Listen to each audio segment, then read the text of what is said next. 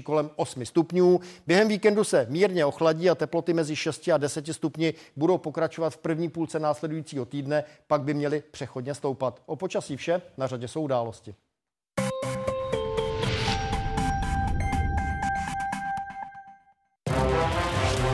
Události.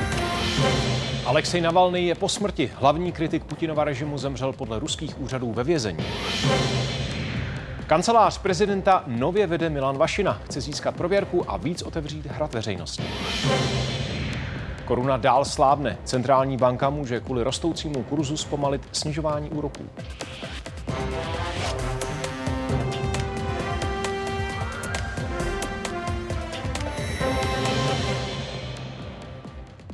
Páteční události jsou připravené, přejeme vám dobrý večer. Vítejte a děkujeme, že se díváte. Hlavní tvář ruské opozice Alexej Navalny je po smrti. Oznámilo to vedení trestanecké kolonie na Sibiři, kam ruské úřady nejznámějšího kritika Vladimira Putina přemístili v prosinci. Příčinu umrtí zatím Kreml neupřesnil.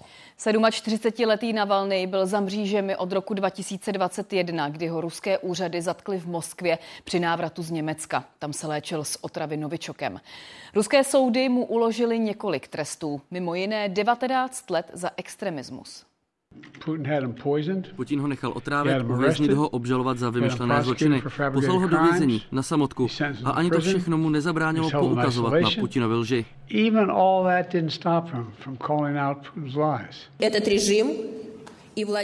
tento režim a Vladimir Putin musí nést osobní zodpovědnost za všechny hrozné činy, které v posledních letech páchají na mojí vlasti na s naší stranou России v poslední годы.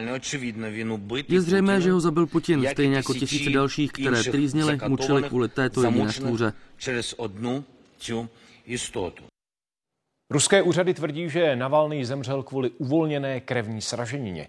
Skutečnou příčinu se snaží zjistit jeho rodina a spolupracovníci. Podle nich je vysoce pravděpodobné, že byl zavražděn. Moskva podíl na Navalného smrti odmítá. Poslední jen den staré záběry Alexeje Navalného. Z věznice na Sibiři si vyslechl verdikt ruského soudu, který zamítl opozičníkovu stížnost, že úřady protiprávně odposlouchávali jeho rozhovor s právníkem. O čtyři dny dříve žádal o delší přestávku na jídlo a o více knih. Podle nových vnitřních pravidel mohu mít ve své celé jen jednu knihu. V pátek dopoledne oznámila vězeňská služba jeho smrt. Ve zprávě uvádí, že se Navalnému po procházce udělalo špatně a ztratil vědomí. Provedli jsme veškerá nezbytná resuscitační opatření, která však nepřinesla pozitivní výsledky. Lékaři potvrdili smrt odsouzeného. Zpráva o smrti hlavní tváře ruské opozice zastihla Navalného manželku na bezpečnostní konferenci v Míchově. No jestli je to pravda, pokud je to pravda, chci vzkázat Putinovi a jeho okolí, jeho přátelům a vládě, že se budou zodpovídat za to, co udělali. Putinské друзья, jeho правительство znali, že oni понесут za to, že oni сделали do trestanecké kolonie za polárním kruhem převezli Navalného ruské úřady v tichosti v prosinci. Tři týdny o něm jeho spolupracovníci nic nevěděli. V oblasti panují drsné klimatické podmínky. Teploty tam klesají pod minus 30 stupňů. I proto se vězení přezdívá polární vlk. Představa, že se Putin spokojí s tím, že mě zavřel do vězení na dálném severu a přestanou mě trápit zavíráním na samotku, byla nejen malomyslná, ale i naivní. Kritik Kremlu trávil výkon trestu na samotce často, podle jeho mluvčí celkem 27krát, naposledy tento týden. Pokud byl v izolaci, vycházel na procházky v půl sedmé ráno, v klasickém režimu až odpoledne. Pro zbývající odpůrce režimu, kteří zatím ve vězení nejsou, je za jeho smrt odpovědný Vladimir Putin. Tento režim ho úmyslně zabil. Je to zločin. Ve chvíli, kdy úřady zveřejnili zprávu o Navalného smrti, si vůdce Kremlu se svým mluvčím prohlíželi továrnu na výrobu robotů v Čeljabinsku. Už se objevily zprávy o uvolněné straženině? Nevím, nevím. Doktoři by to o život měli bojoval zjistit. Alexej Navalný už v roce 2020, kdy náhle skolaboval na vnitrostátním letu během vrcholící kampaně před regionálními volbami. Po převozu do Berlína němečtí doktoři uvedli, že byl otráven novičokem. I přes hrozbu začení se Navalny do Moskvy vrátil. Policie ho zatkla přímo na letišti. Od té doby se z vězení nedostal.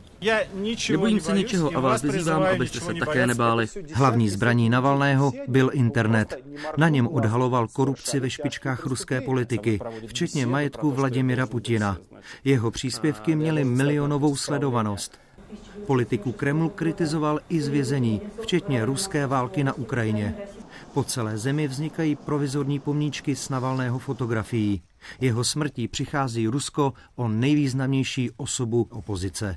Ondřej Nekola, Česká televize.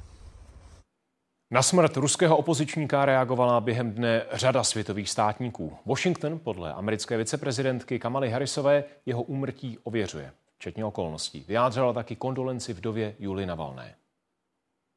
Pokud se jeho smrt potvrdí, půjde o další známku Putinovy brutality. Nehledě na to, co budou říkat, nezapomeňme, že Rusko je za to odpovědné. Přední evropští politici taky oceňují Navalného odvahu. Ruský režim podle nich utlačuje ty, kteří se nebojí promluvit. Německý kancléř Olaf Scholz vzpomněl i na osobní setkání s Navalným v Berlíně. Každý, kdo vyjadřuje kritiku, kdo se postaví za demokracii, musí se obávat o bezpečí a svůj život. Um Ukazuje to, že Putin se ničeho nebojí tak, jako odporu vlastních lidí. Podle prezidenta Petra Pavla zesnulý politik ukázal pravou tvář režimu a vzpomněl i na další kritiky, kteří aktuálně zůstávají ve věznicích. Eurokomisařka Věra Jourová smrt Navalného označila za velkou osobní tragédii. Alexej Navalnej zaplatil za svoji odvahu ukazovat Rusům i světu pravou tvář ruského režimu tu nejvyšší cenu. V ruských vězdicích zůstává mnoho dalších kritiků ruského režimu. Jejich boj za svobodu a pravdu nám nesmí být dlhostejný. Putin ho nakonec zabil, ale tím z něj učinil možná většího mučedníka, než byl předtím a, a myslím, že celý demokratický svět by teď měl možná zvýšit hlas proti Putinovu režimu. Lidé v Rusku Alexeje Navalného uctívají u památníků obětí politických represí. V Moskvě pokládají už několik hodin květiny na Solovecký kámen. Podle serveru Meduza se tiché pěty konají i v dalších ruských městech. Dohlíží na ně policie. Někde přístup k pomníkům uzavřela, jinde zase květiny rychle odklízí anebo zatýká. Lidé se scházejí i jinde v Evropě, většinou před ruskými ambasádami, například v Berlíně, Varšavě nebo Talinu. A taky v Praze před velvyslanectvím na náměstí Borise Němcová je Jakub Pacner. Jakube, jakou formu si tam účastníci akce připomínají Alexe Navalného? Víceméně poklidnou, pokud zrovna hraje hudba jako teď, kdy se účastníci střídali u mikrofonu a pronášeli své proslovy. Byly tu menší dva incidenty, kdy jeden z účastníků se rozčiloval nad tím, proč nejsou ti lidé tady a vůbec opozice více slyšet. To si velice rychle mezi sebou vyříkali a pak jeden z účastníků začal něco vykřikovat a vrážet do lidí. Policie i odvedla, legitimovala. Žena, která s ním byla v doprovodu, pak omlouvala jeho chování tím, že zkrátka truchlí nad smrtí Alexeje Navalného a e, neunesl emoce, ale jinak se to obešlo bez nějakých větších incidentů. Mimo jiné ale také e, účastníci skandovali některá hesla, třeba jako vrazy směrem k eh, ruské ambasádě, nebo že Rusko bude svobodné, případně skandovali také jméno Alexeje Navalného. Vše začalo v 17 hodin, kdy se schromáždili lidé tady pod eh, cedulí náměstí Borise Němcova, kde vzniklo eh, pětní místo, tam zapalovali svíčky a jedno spontánní pětní místo vzniklo také opodál na vyhlídce Alexeje Navalného, kousek opodál. Tam odpoledne někdo přinesl černou látku a i tam hoří svíčky a i tam jsou položené květiny. Teď míříme živě do Mnichova za zpravodajem Pavlem Polákem. Pavle, jak smrt ruského opozičníka Alexe rezonuje na tamní bezpečnostní konferenci? Dobrý večer z Mnichova. Zpráva o smrti Alexe Navalného samozřejmě ovlivnila začátek Mnichovské bezpečnostní konference. Její ředitel Kristof Heusgen v úvodním projevu na začátku konference řekl, že Alexej Navalny byl významný a význačný muž a ocenil jeho snahu a boj za lepší Rusko. Jako bojovníka za svobodu a demokracii ho označil generální tajemník NATO Jens Stoltenberg. Velmi, eh, velmi emotivní vystoupení eh, tady v Mnichově měla manželka Alexe Navalného, Julie Navalná, která všechny v přítomné v sále vyzvala k boji, společnému boji proti ruskému režimu. Rusko jako takové na bezpečnostní konferenci v Mnichově zastoupené není. Její organizátoři už tři roky žádné ruské politiky, žádné ruské diplomaty na tuto konferenci nezvou. Přesto je Rusko jedním z velkých témat této bezpečnostní konference, nejen kvůli zprávě o smrti Alexeje Navalného, ale zejména kvůli válce na Ukrajině, která trvá už dva roky. Mají zkušenosti z těch nejtuších bojů u Bachmutu. Teď čeká elitní vojáky ukrajinské třetí útočné brigády další těžká zkouška. Zabránit okupantům, aby ovládli Avdívku. Ukrajinci vzdorují ruské převaze ve zničeném městě u Doněcku celé měsíce. Teď se ale z některých čtvrtí stahují. Jejich vrchní velitelé stále tvrdí, že strategicky důležitý bod východní fronty udrží. I podle Washingtonu ale hrozí opak, zvlášť protože obráncům chybí dělostřelecká munice. Co se týká Avdívky a východu obecně, děláme maximum pro to, aby naši vojáci, vedení i technologické vybavení byly dostatečné pro záchranu co nejvyššího počtu ukrajinských životů. Nejvíce ukrajinských. Zprávu nahrál ukrajinský prezident ve vlaku, který mířil pro další podporu do západní Evropy. Popoledně podepsal v Berlíně s německým kancléřem dohodu o dvoustranné bezpečnostní spolupráci. Jen letos má Kijevu zaručit další vojenskou pomoc za víc než miliardu eur. Dohoda stanoví, že Německo bude i nadále podporovat nezávislou Ukrajinu v její obraně proti ruské agresi. Jak jsem již mnohokrát řekl, tak dlouho, jak bude potřeba as long as it takes. Další zastávkou ukrajinského prezidenta je bezpečnostní konference v Mnichově. Sem do hotelu Bavorský dvůr míří padesátka prezidentů a premiérů z celého světa, stovka ministrů. I je bude Volodymyr Zelenský žádat, aby Ukrajině nepřestali pomáhat. A to i republikánské politiky, kteří ve sněmovně reprezentantů pomoc blokují. Americká viceprezidentka v Mnichově ujistila, že Ukrajině pomáhat bude a snažila se uklidnit i partnery v Severoatlantické alianci. NATO je základním bodem našeho přístupu ke globální bezpečnosti. Pro mě a prezidenta Bidena zůstává náš posvátný závazek ke kolektivní obraně NATO Bezpečnostní záruky aliančním spojencům ale nedávno spochybnil kandidát na prezidenta Donald Trump. Také proto se v Mnichovském hotelu, který chrání stovky policistů, budou evropští lídři bavit o tom, jak obrany schopná Evropa je. Jakub Netl a Pavel Polák, Česká televize. A ještě než dorazí na konferenci do Mnichova, jedná ukrajinský prezident Volodymyr Zelenský právě teď v Paříži s prezidentem Emmanuelem Macronem. Ve francouzské metropoli Jan Schmid, co konkrétně přináší bezpečnostní dohoda o spolupráci, kterou oba státníci podepíší? Hezký večer. Chystaný podpis smlouvy vlastně výrazně přesahuje charakter eh, podobných dokumentů, protože Francie dlouhodobě garantuje pomoc Ukrajině v oblasti politické, ekonomické, ale především vojenské. Eh, z tohoto důvodu, hle, především z hlediska toho dlouhodobého, je to klíčové.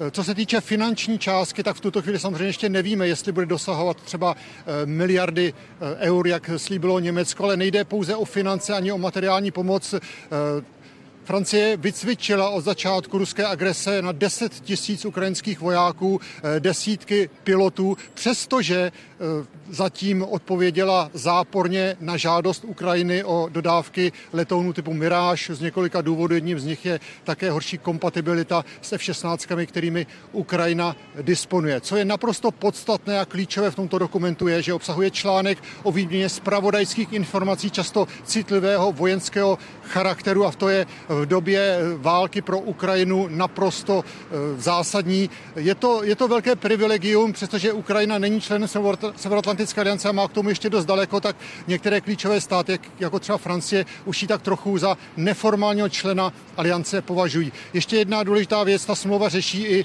situaci po válce, v poválečném období garantuje pomoc jak vojenskou, tak hospodářskou a v době, kdy panuje určitá nejistota kolem eh, americké pomoci nebo její výše v budoucnu Ukrajině, tak ta smlouva znamená naprosto jasné strategické bezpečnostní záruky pro Ukrajinu z dlouhodobého hlediska.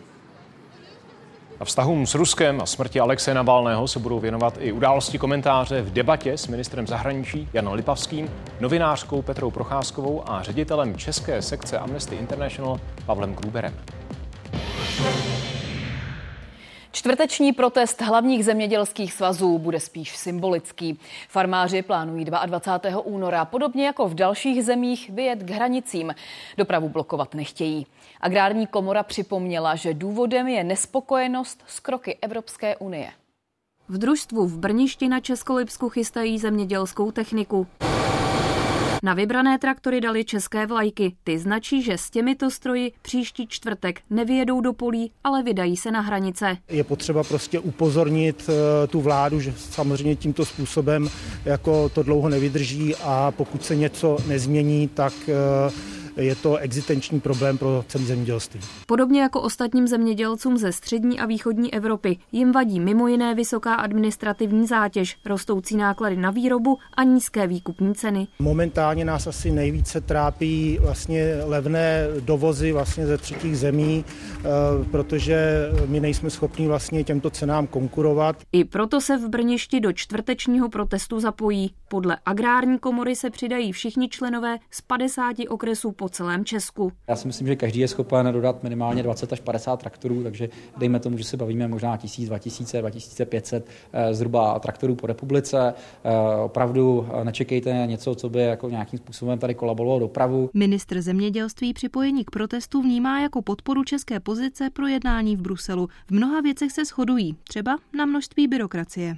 administrativní zátěže je takové množství, že budeme chtít slyšet od Evropského komisaře jasné závazky a jasné termíny, dokdy dojde eh, k zefektivnění. Očekává i debatu o otázce bezcelního obchodu se státy mimo Evropskou unii, i když výsledek zřejmě přijde později. To bude s nějakým závěrem, který bude směřovat eh, k, potom eh, k jednání Evropského samitu, protože tam se o tom bude rozhodovat.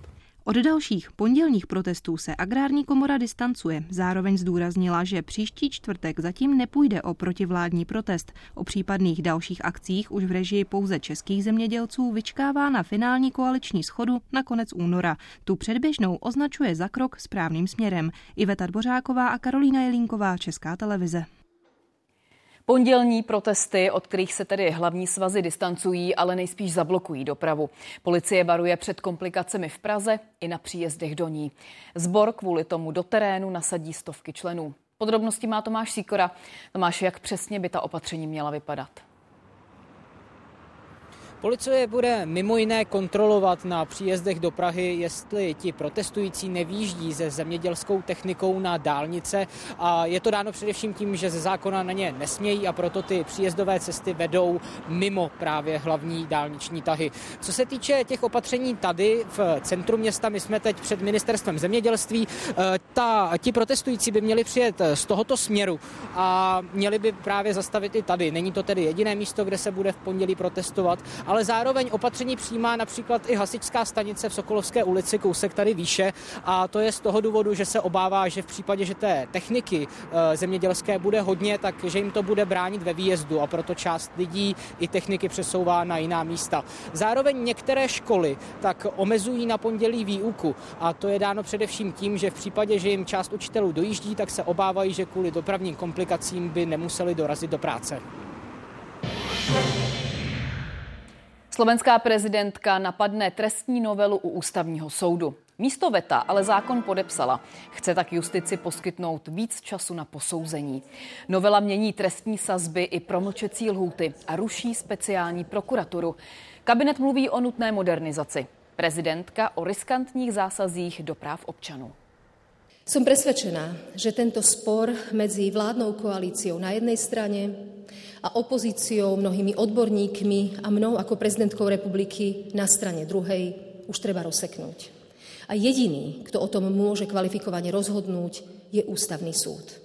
Ústavní soud ale může o případném zablokování rozhodovat až poté, co novela vyjde ve sbírce zákonů. A právě tuhle lhůtu má vláda možnost teoreticky protahovat celý další měsíc. Hra o čas mezi kabinetem a prezidentkou tak podle expertů zdaleka nemusí končit. Prezident Petr Pavel má nového kancléře. Po Janě Vohralíkové, která skončila z osobních důvodů, se funkce ujal manažer Milan Vašina. Neprodleně chce požádat o bezpečnostní prověrku na stupeň tajné. Zásadní změny v úřadu neplánuje. Tehdejší kancléř Miloše Zemana Vratislav Minář a jeho nástupkyně Jana Vohralíková. A stejné dveře necelý rok na to. Vohralíkovou ve funkci střídá Milan Vašina. Právě na její práci chce navázat. Budeme se dále zaměřovat na otevírání nejenom Pražského hradu, ale i Lán, a to ať už fyzicky, tak i intelektuálně. Změny v organizační struktuře kanceláře prezidenta republiky její nový vedoucí neplánuje. Je podle něj nastavena logicky. Měl jsem možnost v rámci předávání se už potkat se všemi řediteli odborů. Vnímám tyto lidi jako správné lidi na správných místech. Myslím, že to, co se opravdu povedlo, tak se povedlo vybudovat ten řídící tým. To jsou lidi, kteří si jednak vzájemně sedí a pak jsou schopni se vzájemně podporovat. A to je něco, na co by bylo dobré navázat. Stejný by měl zůstat i tým prezidentových poradců. Vašina ale nevyloučil změny do budoucna. Seznam zprávy před časem uvedli, že Jana Vohralíková skončila právě po konfliktu s jedním z poradců, Petrem Kolářem. Podle hlavy státu ale její odchod není spojen s personálními otřesy. Se budeme dívat na to, jakým způsobem fungují, jakým způsobem jsou pokryta všechna témata, který pan prezident potřebuje a na základě tohohle toho bychom dělali případné kroky. Tým prezidenta už vybral také nástupce Markéty Řehákové. Ta funkci mluvčí opustila koncem října. Nově mají za hlavu státu mluvit dva lidi. Bohužel musíme počkat ještě na nástupní procedury a především tak, aby současně vybraný člověk mohl ukončit veškeré své aktivity. Nový systém mluvčích, včetně jejich jmen, chce hrad představit do poloviny příštího měsíce. Vítězslav Komenda, Česká televize. Věřitelé zkrachovalé Sberbank mohou dostat peníze. Jak informoval radiožurnál, dřívější verdikt teď potvrdil i Pražský vrchní soud. Víc než 15 tisícům bývalých klientů se má vrátit 57 miliard korun. Výplatu zdrželo odvolání jednoho z věřitelů. Peněžní dům navázaný na Rusko skončil, když klienti po začátku války na Ukrajině ve velkém vybírali vklady. Verdiho Nabuko se vrací v nové inscenaci do státní opery. Téma boje o moc, svobodu a lásku podle režiséra zůstává aktuální. Biblický příběh o zajetí židů je taky celosvětově jednou z vůbec nejhranějších oper.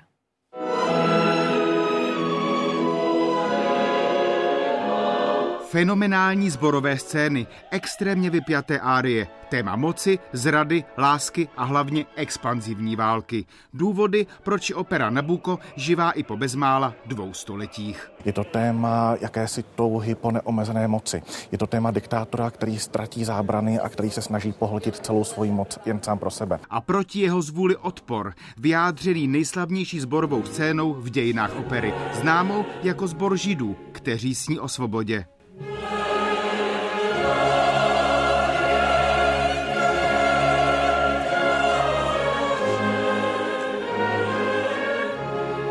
Tehdejší Itálie si zbor okamžitě zamilovala. Stal se symbolem odporu Italu proti rakouské nadvládě. È stato diventato come inno non ufficiale del, della Repubblica Italiana. Allora questa è un'opera ha un segno veramente molto importante per l'Italia, anche per tutto il mondo operistico. Nabucco, jakožto symbol politického apelu, svobody a národního uvědomění, nerezonuje pouze v domovské Itálii. Ho stesso sentimento condivido perché il mio paese si è divisa in due, come sapete, Corea del Nord e Sud.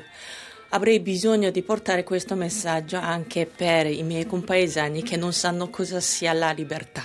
Možná právě proto, dle tvůrců, byl Nabuko historicky v českých zemích a na Slovensku vždy jednou z nejoblíbenějších oper. Mario Kubaš, Česká televize.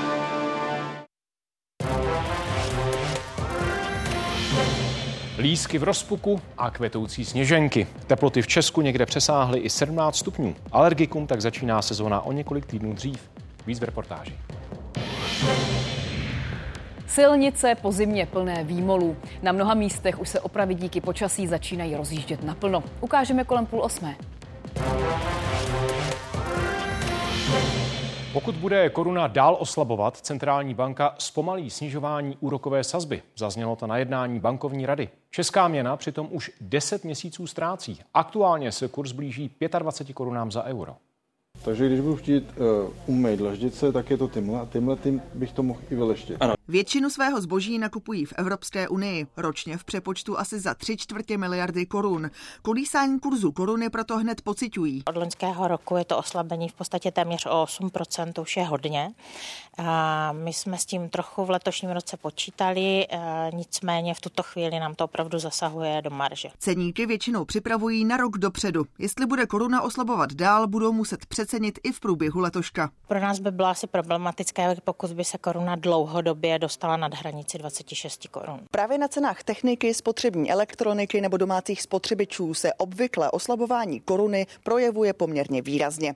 Prodražit se ale můžou taky nákupy v cizině. To oslabení koruny bylo poměrně významné za poslední rok o dvě koruny na euro, takže to samozřejmě propisuje i do cen dovolených, které eh, můžou zdražit, byť nečekám, že by to zdražení mělo být nějaké enormní a stále počítám s tím, že inflace obecně bude klesat. S tím počítá i Česká národní banka, přesto chce zůstat opatrná v dalším snižování úroků. Pokud by kurz dále oslaboval, pak by to samozřejmě zpomalilo tu trajektorii poklesu úrokových sazeb, případně by na nějakou dobu mohla být eh, zcela zastavena. Ekonomové se neschodnou, jestli by teď neměli centrální bankéři zasáhnout, aby kurz české měny posílili. By bylo dobré, aby banka dál snižovala úrokové sazby, ale zároveň se pokusila posílit korunnými nástroji, protože její cíl eh, v té poslední Eh, predikci je 24 korun 40 na konci tohoto roku, no a při tomhle vývoji bez intervencí bude těžké se na ně dostat. Z mého pohledu zatím ty úrovně, na kterých je aktuálně koruna, ještě eh, nejsou takové, aby musela Česká národní banka intervenovat. Česká národní banka by právě mohla použít eh, této, řekněme, výjimečné situace, využít svoje devizové rezervy a svým způsobem trochu stabilizovat vývoj kurzu koruny. S tím ale viceguvernérka centrální banky v tuto chvíli nepočítá. My jsme naopak v tuhle chvíli rádi, že kurz se pohybuje skutečně pod vlivem volné ruky trhu, takže tady ten scénář skutečně nevidím jako příliš pravděpodobný. Naposledy začala banka intervenovat v květnu 2022, aby korunu udržela silnější, tehdy ještě ve funkčním období bývalého guvernéra Jiřího Rusnoka. Jitka Fialková, Anina Ortová, Česká televize. Úspěšný začátek nového roku pro firmy. V lednu jich v Česku nově vzniklo přes 2800. Skončilo přitom jenom něco přes 12 společností. Celkem tak hospodářství posílilo o 16 podniků. Největší změny tradičně zaznamenalo odvětví obchodu. Policie pátrá po aktérech incidentu z pražského metra. 16. ledna vlezl neznámý muž do kolejiště ve stanici hlavní nádraží a mířil na protější nástupiště. Zhora mu v tom bránil další pasažér. Muže srazil tak, že chvíli nehybně ležel v trati. Před příjezdem soupravy se dostal ven. Útočníkovi hrozí až tři roky vězení. Česko má za sebou další rekordně teplý den. Nejvíc meteorologové naměřili ve Vyšším Brodě na Českokrumlovsku 17,5 stupně. Na několik týdnů trvající nadprůměrně teplé počasí reaguje taky příroda. Kvetou lísky i sněženky. Pilová sezóna tak začala mnohem dřív. Skoro jasná obloha a teploty vysoko nad bodem mrazu. Nezvyklé počasí, které teď v polovině února Češi zažívají.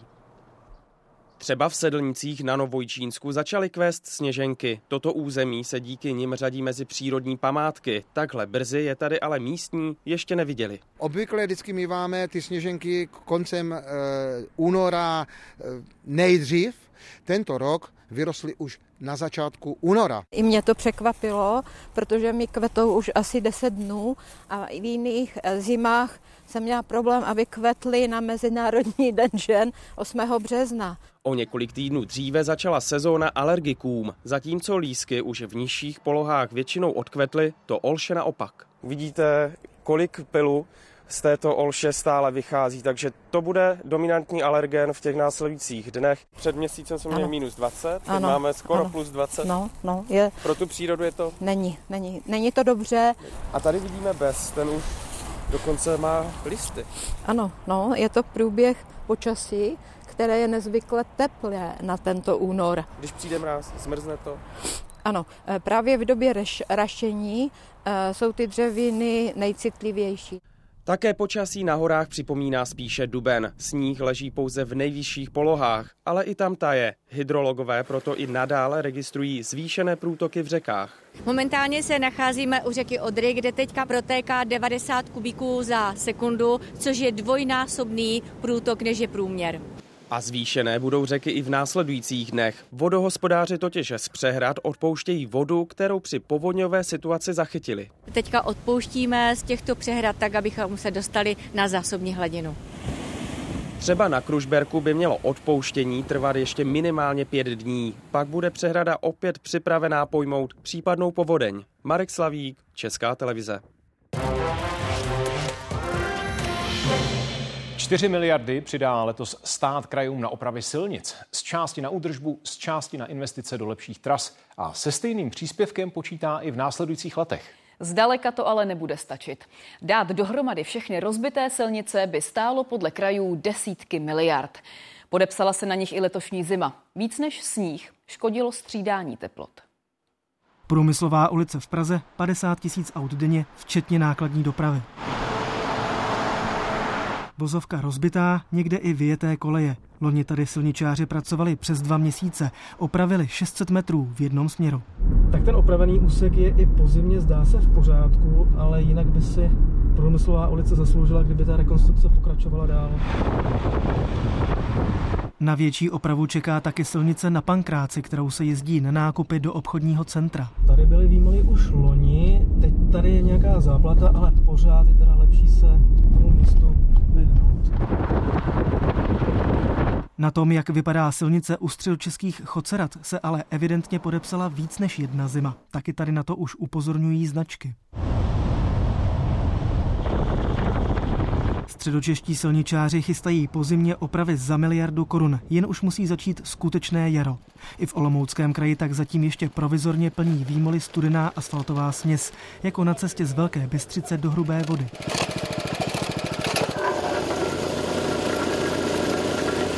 Se stavem vozovek nejsme spokojeni ani my sami, ale v zimním období nikdy nebude, nebo no, nejsme schopni na spoustě vozovek udělat tak, aby s ním byli spokojeni všichni uživatelé.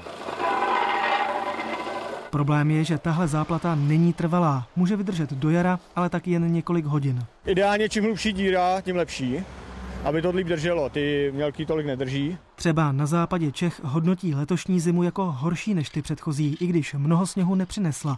Voda a mráz ale silnice potrhaly. Musíme v rámci bezpečného provozu na silnici ten výtluk eh, opravit tak, aby nedošlo k nějakému poškození vozidla ale tyhle ty opravy jsou opravdu jen do doby, kdy to místo opravíme už natrvalo. S tím by chtěli silničáři začít podle počasí někdy na přelomu března a dubna. Milan Brunslík, redakce Česká televize. Průjezd výmolem může skončit prasklou pneumatikou, s deformovaným diskem a v krajním případě i ulomeným kolem. Způsob jízdy ani rychlost přitom na poškození auta nemají zásadní vliv. Poškození většinou rávku nebo tady bočnice té gumy. No. Nejlepší je asi se vyhnout té díře, co nejméně výjíždět do těch děr. Ono to nejvíc jako je poškozuje to vozidlo, přesně ten průjezd. A je jedno, jestli pomalej nebo rychlej. Při jízdě ve výmolech trpí nejvíce přední náprava. Proto je důležitá její pravidelná kontrola. Oprava poškozeného vozu totiž může výjít až na několik tisíc korun. Při větším nárazu se může poškodit geometrie daného vozidla, po případě i jiná část podvozkového systému, tlumiče, nápravy. Tyčky stabíku, odcházejí.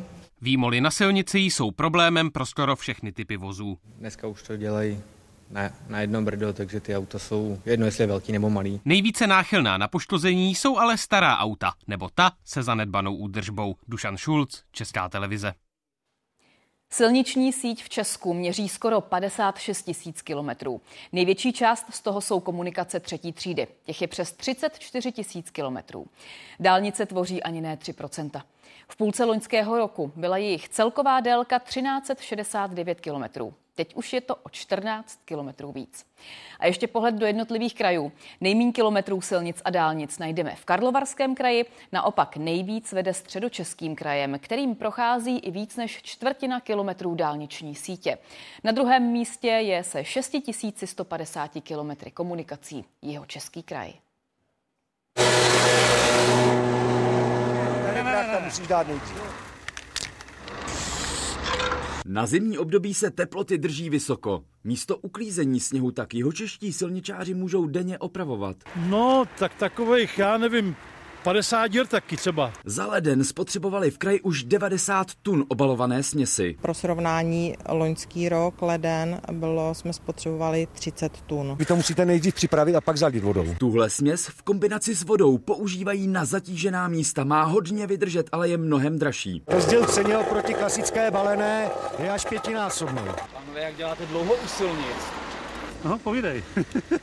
asi, za, asi za čtyři měsíce to bude 40 let. Milan Kándl na začátku kariéry zažil různé postupy. Jenom to přejeli kolama, jo. To prostě, to se nedá srovnat teďkon. Kdybychom to takhle udělali, tak dneska by to bylo trestní, jo. O něco dál uprostřed jízdního pruhu spravuje s kolegy další výmol už levnější směsí. Hodí se pro rychlou opravu i v mrazech, ale tolik nevydrží. V létě předpoklad, že se sem vrátíme, odfrezujeme to tady a dáme teplou balenou.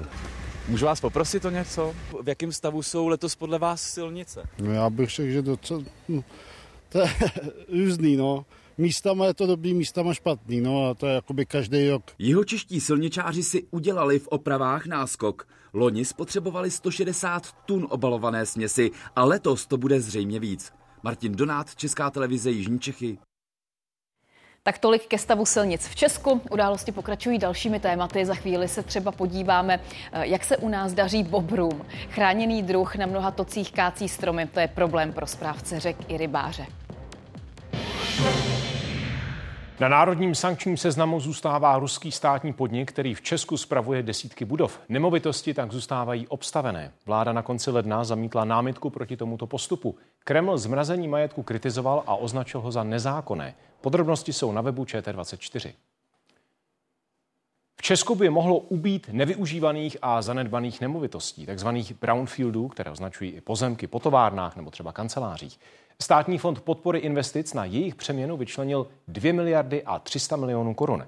Peníze získalo bezmála 50 projektů napříč regiony. Brutalistní budova v centru mostu. Na železobetonových blocích leží měděná koule planetária. Vlastní projekční zařízení bylo vyrobeno na zakázku v NBR. Takto vypadal interiér před trvalým uzavřením kulturního domu. Konaly se tam plesy nebo slavnosti horníků.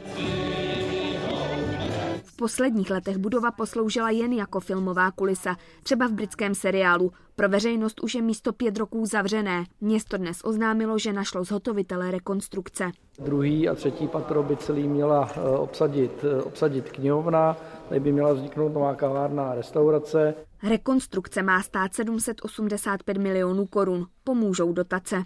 My jsme prakticky 6 let hledali nějaké výzvy, kde, kam bychom se mohli zapojit. Ty dotace by měly být kolem půl miliardy na tu akci, což eh, výrazně pomůže s financováním celé té akce. Budova tzv. robotárny leží také v centru města, v Šumperku. Postavená byla na konci 19. století. Oficiální název zněl Zemská donucovací pracovna a byla to vlastně forma jakési lehčí věznice. Během druhé světové války využívalo budovu gestapo, které tady vyslýchalo a věznilo obyvatele Šumperku Jumperska Po válce se tady zase schromažďovali sudečtí Němci před odsunem. Události dodnes připomínají německé nápisy na dveřích. Město chce do budovy umístit muzejní knihovnu. Bude tam nová expozice, která vzniká ve spolupráci s pamětí národa. Měla by se věnovat právě i historii té robotárny. V Česku je více než 4300 nevyužívaných nemovitostí. Zabírají plochu 13 200 hektarů. To je jen o něco méně než rozloha města Plzeň. Obec, pokud nezíská finanční prostředky, tak není schopná eh, tu budovu revitalizovat. O dotační program z Národního plánu obnovy Brownfieldy je veliký zájem, a to jak ze strany krajů, měst a obcí, tak i právnických osob. Brownfieldy často vznikají jako pozůstatek průmyslové nebo zemědělské činnosti. To byl i případ brněnské vlněny nebo ostravských jatek. Léta chátrající objekty ale už mají nová využití. Továrna slouží jako kanceláře, místo porážky zase jako galerie. Krajské redakce a Kateřina Golasovská, Česká televize. Řecko schválilo sňatky stejnopohlavních párů. Nová norma taky rozšíří rodičovská práva partnerů. Nepovoluje jim ale náhradní mateřství. Na návrhu se shodli vládnoucí konzervativci i levicová opozice. Řecko je 16. zemí Evropské unie, kde mohou homosexuální páry manželství uzavřít. V Budapešti právě končí protest kvůli sporné prezidentské milosti. Hlava státu ji udělila muži, který kryl sexuální zneužívání dětí. Prezidentka následně odstoupila, ale skandál dál silně otřásá vládou. Protest sleduje Jan Šilhan. Co tedy účastníci žádají? Hezký večer. Zatímco před týdnem stovky lidí žádali odchod prezidentky Kataliny Novákové. Tentokrát mnohem větší protest v řádu desítek tisíc účastníků žádal také mnohem větší reakci a razantnější prošetření celé této aféry, která skutečně otřásla eh, maďarským politickým vedením. A to poté, co vyšlo najevo, že prezidentka Katalina Nováková loni udělila milost muži, který kryl sexuální zneužívání dětí v dětském domově ve městě Bičke. Ten dnešní protest v centru Budapešti eh, uspořádalo zhruba stovka umělců, hudebníků, hudebníků, eh, koncertních producentů a dalších osob, eh, které pozvali lidi, aby vyjádřili nesouhlas se selháním států právě při ochraně dětí. Eh, ptali se tady na to, jak je možné, že stát dopustil, aby byly děti týrány právě v místě, kde mají mít své hájemství a ochranu, tedy, tedy v dětských domovech. Šlo protest, kam podle odhadů mělo přijít něco kolem 30 až 40 tisíc lidí. Poté co, poté, co prezidentka vlastně dlouhou dobu nevysvětlila ten důvod, proč právě tomuto muži udělila milost. Některé některé, některá média uváděla to, že mohl dojít k procesním pochybám, ale eh, to se jednoznačně zcela, zcela nepotvrdilo. Eh, každopádně premiér Viktor Orbán nějak blíže ty politické otřesy nekomentoval, nicméně navrhl krok, který je vnímán jako kritický vůči své dlouholeté politické spojenkyni Katalin Novákové a to, když navrhl změny v ústavě, tak aby pro příště nebylo možné už udělit milost eh, za trestné činy páchané právě na dětech a mladistvích. Hasiči s veterináři dokončili likvidaci velkochovu slepic v Častoticích na Třebíčsku. Kvůli ptačí chřipce usmrtili asi 44 tisíc slepic. Včera v nedaleké Vanči přes 11 tisíc. Obě farmy patří společnosti Líheň Studenec. V Česku přibývá pěstíren konopí pro léčebné účely. Stát uděluje licence od roku 2022 a výrobci reagují jednak na rychle rostoucí tuzemskou spotřebu a taky na možnost vyvážet do sousedního Německa s tamním velkým trhem. Přesto se podle pacientských organizací tuzemští pacienti, kterým by léčebné konopí mohlo pomoci, k němu často nedostanou. Není v Česku největší, ale je nejvíc automatizovaná. Čidla tu vedle teploty a vlhkosti hlídají správné namíchání směsi živin v zálivce i její správnou teplotu a řadu dalších věcí. V této místnosti je 750 květin a mají pár dní do sklizně. Očekávaný výnos z nich je asi 80 kg. Celkem chtějí ve třech místnostech za rok vypěstovat až jednu tunu léčebného konopí. Museli ale splnit řadu přísných podmínek. Vše sledují kamery se 40-denním záznamem. Zaměstnanci nesmí mít záznam v trestním rejstříku a pěstírna má uzavřený okruh vzduchu. Ten vzduch, co tady je, tak vlastně cirkuluje a jakýkoliv nový vzduch, který se do pěstírny dostává, tak je přes HEPA filtry, takže tady máme stejnou filtraci jako v eh, nemocnicích a na základě toho vlastně celá pěstírna je i v přetlaku. S produkcí cílí hlavně na Německo. Protože i když přibývá tuzemských pacientů, kteří léčebné konopí dostanou, zdaleka nevyčerpají rostoucí možnosti tuzemských pěstitelů. Ze zákona ho totiž mohou předepisovat jen lékaři s konkrétními specializacemi a těch je jen něco přes 200. Jako třeba algeziologové, eh, zároveň ten seznam eh, indikací, tedy těch stavů, na které ty lékaři je mohou předepsat, tak už také dávno neodpovídá. K léčebnému konopí se tak loni dostalo asi 8 tisíc Čechů nejčastěji kvůli bolesti nebo roztroušené skleróze. Podle pacientské organizace je to ale jen zlomek z těch, kteří by ho potřebovali. I proto kritizuje zákaz podobných a dostupnějších látek, jako je HHC. Jaroslav Zoula, Česká televize zpřístupnění další části Filozofické fakulty. Bezmála dva měsíce poté, co v budově vrah zabil 14 lidí a dalších 25 zranil, se studenti a zaměstnanci mohli na místo vrátit a navštívit první tři patra. Podle psychologů může být pro některé lidi náročné do prostor vstoupit. Vedení fakulty proto pedagogům i studentům chtělo tuto možnost dát ještě před příštím týdnem, kdy začne letní semestr. Letní semestr startuje podle harmonogramu akademického roku tak, jak má, jenom tedy zůstává uzavřeno čtvrté patro, to znamená, že ta výuka, která by běžně probíhala tam, tak probíhá v náhradních prostorech. Obyvatelé domova pro seniory ve Větřní na Českokrumlovsku se téměř po dvou měsících vrátili zpět do svých bytů. Na konci loňského roku tam od svíčky vypukl rozsáhlý požár. Na následky popálenin zemřel jeden muž, další tři lidé se zranili. Škody hasiči vyčíslili na víc než 3 miliony korun. Plameny a kouř. Požár poničil domov pro seniory ve větřiní předposlední den loňského roku. Desítky hasičů odsud evakuovali všech 12 jeho obyvatel. Já jsem byla první venku, tam na mě už čekal vnuk. Jsem se převlíkala akorát a najednou slyším volání do oken, házení kamínky do oken a volání paní Maxová, paní Maxová, otevřete okna, hoří. Tak mi nasadili taky na tuhletu kyslíkovou a doslova mě snášeli po těch schodech dolů. Tři zraněné si do péče převzali lékaři. Ostatní zůstali u příbuzných nebo v pečovatelském domě v Horní Plané. A to až do tohoto týdne. My jsme se báli, abyste na to nezůstávali. Já bych tam nezůstal nikde, já bych byla ráda, se, tady se mi líbí. Poslední, co požár ještě stále připomíná, je ohořelá omítka. Tu by měli dělníci opravit v následujících týdnech. Do budoucna chce navíc město vyměnit stávající dveře za protipožární. Vidíte, že tady to je komplet všechno restaurovaný. Chodby jsou vlastně nejenom odvětraný, ale jsou vlastně vyčištěný. Ohniskem požáru byl právě tento byt. Od zapálené svíčky začal hořet adventní věnec. I teď je stále cítit, když došlo k tomu oklepání těch zdí. Tady to bylo úplně černý celý, to bylo jako když přijdete někam do pekla. Z těch zdí na vás stále stálo to takový nepříjemný teplo. Jeho rekonstrukce bude stát zhruba 2 miliony a hotová by mohla být už za měsíc. Pokoj Věry Maxové, který je jen opatro výše a také ho kouř poškodil, už stačí jen vyčistit a vymalovat. S tím jí pomůže rodina. Nikol Coufalová, Česká televize, Větřní. Turecké úřady zintenzivnily razie proti lidem podezřelým z vazeb na islámský stát. V posledních dvou týdnech jich zadrželi na 200. Teroristická organizace se koncem ledna přihlásila k útoku na katolický kostel v Istanbulu, při kterém dva radikálové zastřelili jednoho člověka. Kostel svaté Marie v Istanbulu nese stopy po útoku extremistů islámského státu ze začátku ledna. Otřesená komunita se ptá, proč policie místo nehlídala, zvlášť když úřady pár týdnů předtím obvinili tři desítky lidí z plánování útoků na kostely a synagogy. Destek var. Tabii ki insanlar 12 saat içinde bu suçluları yakaladılar ama baştan burada mesela bir polis olsaydı o insan da ölmeyecek. Útok v tomto kostele byl v Turecku první od roku 2017, ke kterému se přihlásil islámský stát. Ten sice už neovládá rozsáhlá území v Sýrii a Iráku jako dříve.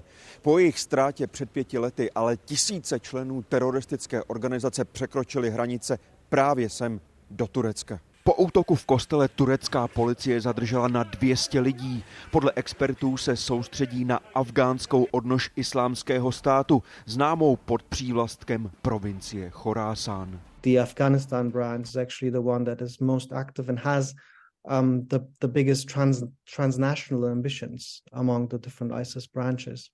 Právě k afgánské odnoži IS se hlásili oba útočníci z kostela, Rus a Tádžik. Extremisté z Ruska a střední Asie představují velkou část z množství radikálů, které Turecko v minulých letech vyhostilo. Turkey has deported um, over 10,000 ISIS-linked foreigners since 2011. Původem z Ruska byl i jeden z posledních lidí zadržených kvůli podezření z vazeb na islámský stát.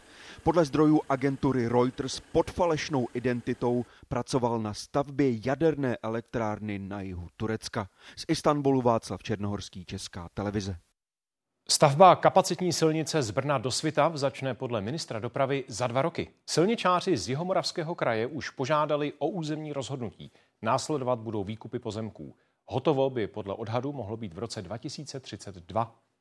Oficiálně půjde o silnici první třídy. Bude mít ale šířku standardní dálnice se čtyřmi pruhy a nejvyšší rychlostí 130 km v hodině. A na původní starou takzvanou Hitlerovu dálnici se taky napojí. A to v těchto místech u Svitávky na Blanensku. Jsou tady ještě vidět její pozůstatky. Rozšiřování dětských skupin v nemocnicích. I o tom mladí lékaři debatují s ministerstvem zdravotnictví. V návaznosti na prosincový protest proti přesčasům žádají změny systému. Právě podpora rodinného života zdravotníků je jednou z priorit. Ta štítná žláza je vidět, že má úplně normální jakoby, uh, parenchym, jakoby strukturu. Mm-hmm. Takže ta štítná žláza je úplně, úplně v pořádku. Běžně vyšetřuje do půl čtvrté. Někdy se ale pracovní doba v ambulanci protáhne. Kateřině Babínkové to starosti nedělá. Syn počká v dětské skupině, kterou nemocnice zřizuje. Vím, že o dítě je postaráno, dobře postaráno, takže se můžu plně věnovat svojí práci. To, že se nebojím tady něco udělat jako o minutu díl, tak je to strašně důležitý. Dětská skupina v areálu Příbramské nemocnice funguje už pět let. Celkem se tady zvládnou postarat až o 24 dětí. Provozní dobu máme tedy od 6 do 6, což pokrývá vlastně provozní eh, dobu eh, sestřiček i lékařů, kteří eh, pracují na 12-hodinové směny. Navíc přijímají děti už od jednoho roku. Rodiče se tak do práce mohou vrátit dřív a to je v době, kdy personálu v nemocnicích není na zbyt výhoda. Podporu dětských skupin teď za svou prioritu označuje i rezort zdravotnictví. Já jsem tím pádem dal úkol, abychom jak si nachystali metodiku pro ředitele, jak ty dětské skupiny eh, zřizovat. Už začaly v některých městech vlastně nemocnicích vznikat ty první dětské skupiny a do konce roku je v plánu, aby vzniklo při nemocnicích 100, což bude určitě super. Kromě dětských skupin se na půdě ministerstva začíná debatovat také o podobě zákona o odměňování zdravotníků nebo změnách ve vzdělávání lékařů. I proto, aby jejich povolání bylo atraktivní i pro příští generace. Klára Ješnová, Česká televize. V Česku přibývá bobrů a taky problémů, které chránění hlodavci způsobují. Kácejí stromy na mnoha tocích a třeba na jihu Čech se po Vltavě posouvají k městům.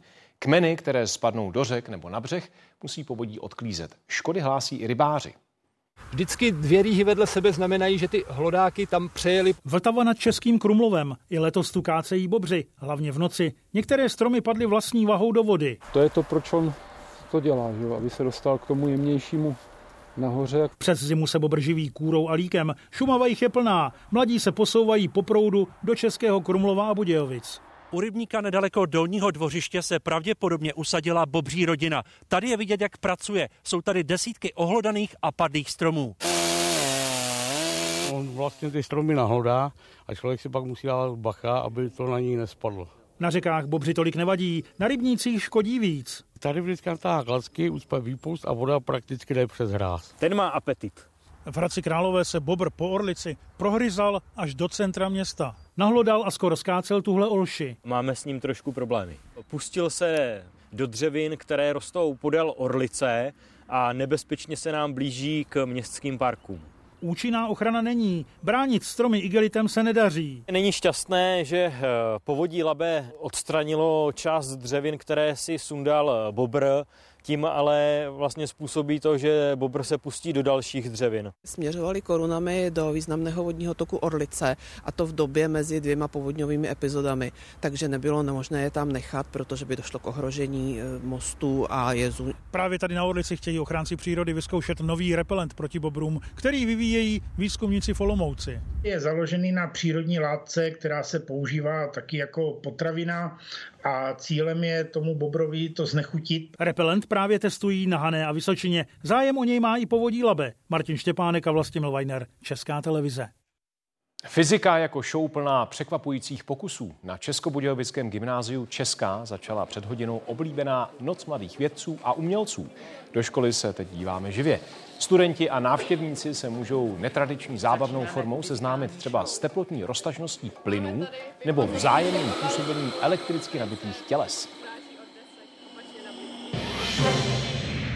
Připomínám, že události komentáře se budou věnovat i smrti Alexeje Navalného. V debatě s ministrem zahraničí Janem Lipavským, novinářkou Petrou Procházkovou a ředitelem české sekce Amnesty International Pavlem Gruberem. Zítra budeme sledovat třeba pokračující Mnichovskou bezpečnostní konferenci. V sobotu se na ní setkají například český a ukrajinský prezident. Páteční události jsou u konce. Děkujeme, že sledujete. Přejeme pokud možno pěkný večer i víkend. Teď už pozvánka ke sportu. Dvě české plavkyně se dnes představili ve finále mistrovství světa v Kataru. Jak se jim dařilo, prozradí Vojtěch Bernacký. Dobrý večer. No tak lépe zvládla svůj závod Kristýna Horská, která skončila v Dauhá na šestém místě. Barbara Semanová doplavala ve svém finále osmá. Reportáž ze světového šampionátu, ale také další páteční sportovní aktuality a je jich dnes opravdu hodně, už za chvilku v brankách.